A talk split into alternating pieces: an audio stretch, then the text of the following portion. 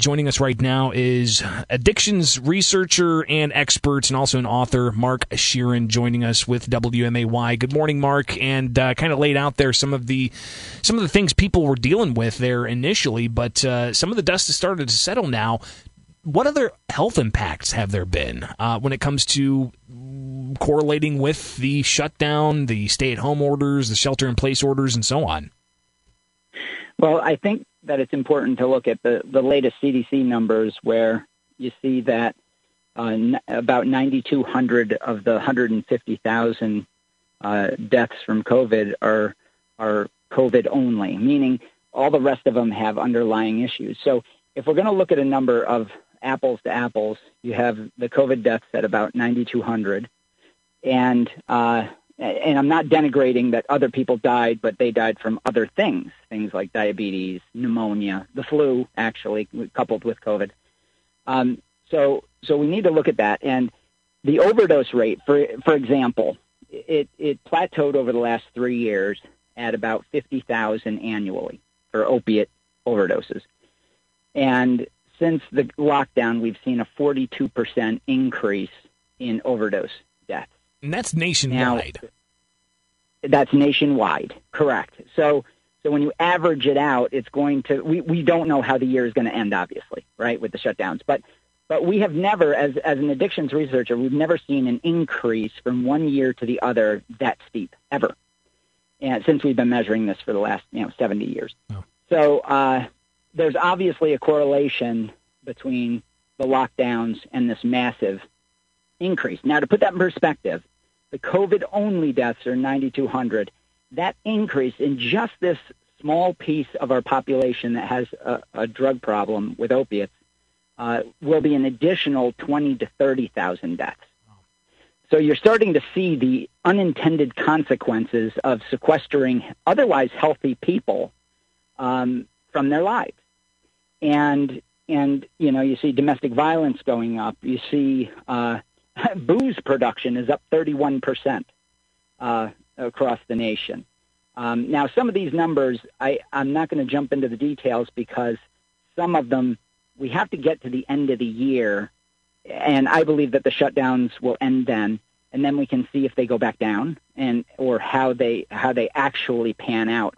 But what we've seen so far is dramatic increases in these areas. Suicide rates are up 11 percent and 21% in other states. Um, you know, so so there was the National Alliance on Mental Illness hotline. They've had a 65% increase in calls and emails since March. Um, that's massive. That's massive. So we're seeing that uh, people are struggling uh, being isolated, and and we also have a situation in our culture where we equate stress with substance use and other behaviors.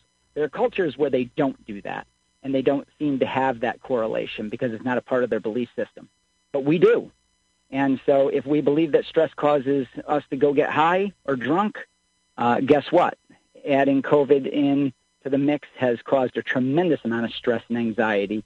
And uh, obviously, mental health issues follow suit. So, yeah, the unintended consequences are, are going to be massive. We're talking with Mark Scheeren. He is an addictions expert and author, uh, and we're getting a, a, breakdown of some of the other uh, societal impacts from the COVID 19 mitigation efforts. Uh, Mark, here in Illinois, uh, we're, we're, in different phases. The governor's laid out unilaterally uh, different phases. So we still have restrictions. Uh, the bars, for instance, they, they can't have indoor service in a couple of quadrants or sectors of the state.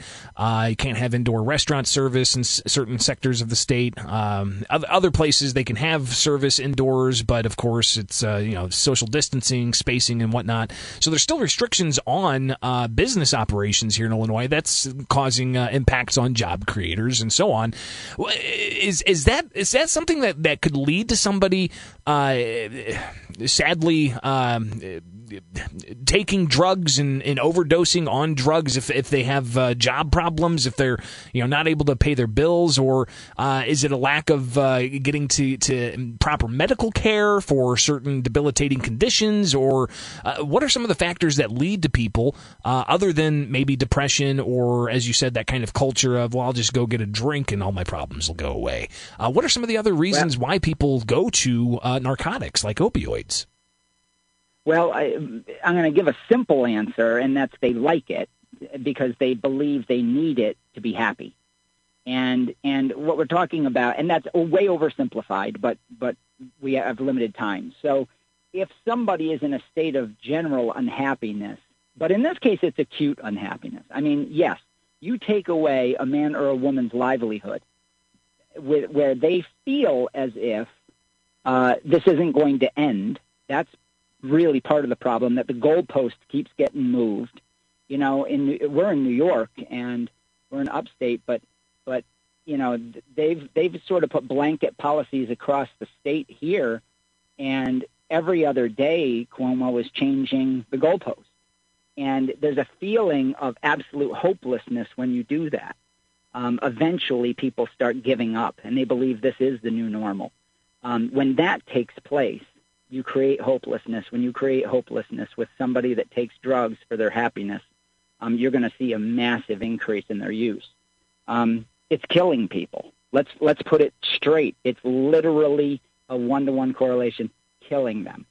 So uh, it's not a small point, but people people in power tend not to look at these things. It's it's whatever's right in front of them.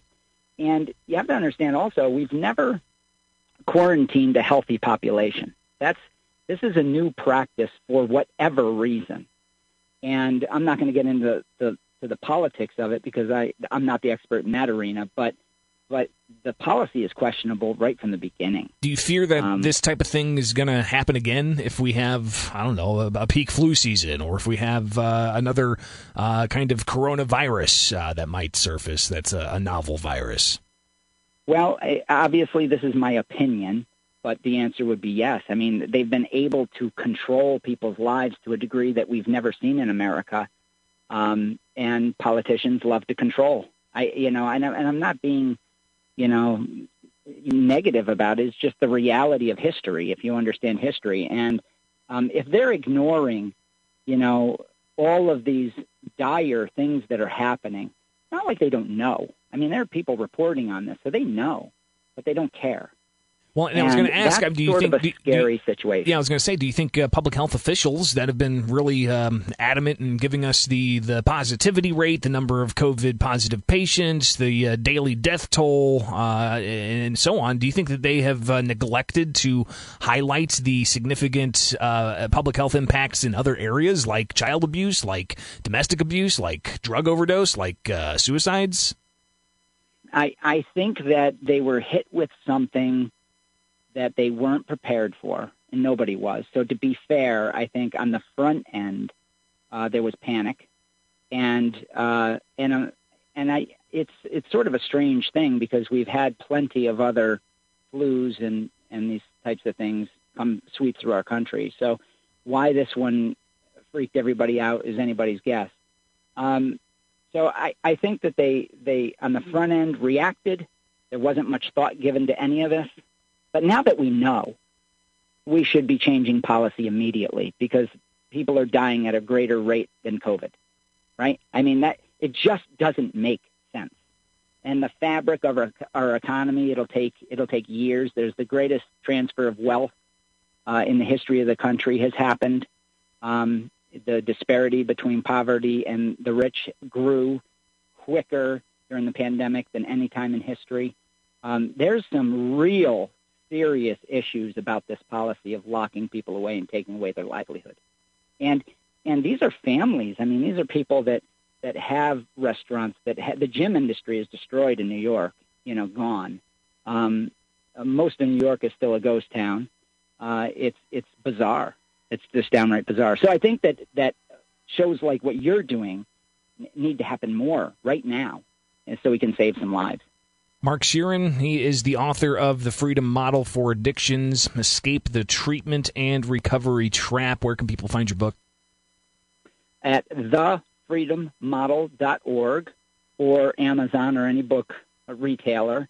And our helpline, if you have an addiction and you want to go away to maybe our retreat or get private instruction from home, is 888 424 2626.